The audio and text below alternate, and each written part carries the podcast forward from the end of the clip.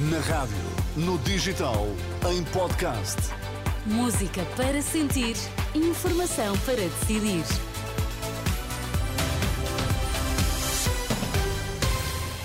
Notícias para ouvir agora na Renascença. Vamos saber quais os títulos em destaque a esta hora. Muito boa noite. Boa noite. Ricardo Salgado vai a tribunal esta sexta-feira para prestar, declarações no julgamento do caso EDP. Arguídos no âmbito de caso de corrupção na Madeira só vão ser ouvidos esta sexta-feira. O antigo presidente do Grupo Espírito Santo, Ricardo Salgado, vai comparecer esta sexta-feira em tribunal para prestar declarações no julgamento do caso EDP. Depois da perícia médica a que foi sujeito ter indicado que o ex-banqueiro pode ser interrogado. A convocatória ocorre dois anos e um dia depois de Ricardo Salgado ter marcado presença num tribunal pela última vez, quando alegou não estar em condições de prestar declarações por ter sido diagnosticada Alzheimer. A audiência no Juízo Central Criminal de Lisboa está prevista para as 10h30 da manhã. Os três arguídos detidos no âmbito de suspeitas de corrupção na Madeira só esta sexta-feira de manhã é que vão conhecer as medidas de coação a que ficam sujeitos. O interrogatório a Pedro Calado, presidente da Câmara do Funchal, só terminou esta quinta-feira, ao fim de 16 dias de detenção. Para interrogatório, os advogados de defesa juntaram-se e apresentaram um requerimento a pedir a libertação imediata dos arguídos, o que não foi aceito pelo juiz de instrução criminal.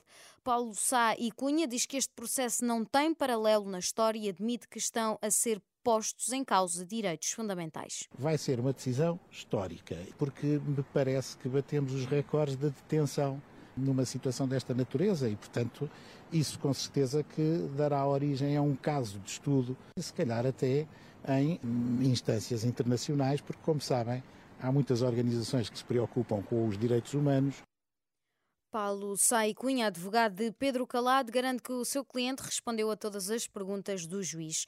Ainda estão detidos os empresários Avelino Farinha e Custódio Correia. Sobre a polémica dos debates em que Luís Montenegro tenciona ser substituído por Nuno Melo, trata-se de debates com o PCP, já amanhã, sábado, e depois com o LIVRE. O líder do PSD disse ao final da tarde desta quinta-feira estar disponível para todos os debates e que esta situação pode ainda ser alterada. Eu não tenho medo de nenhum debate, com ninguém.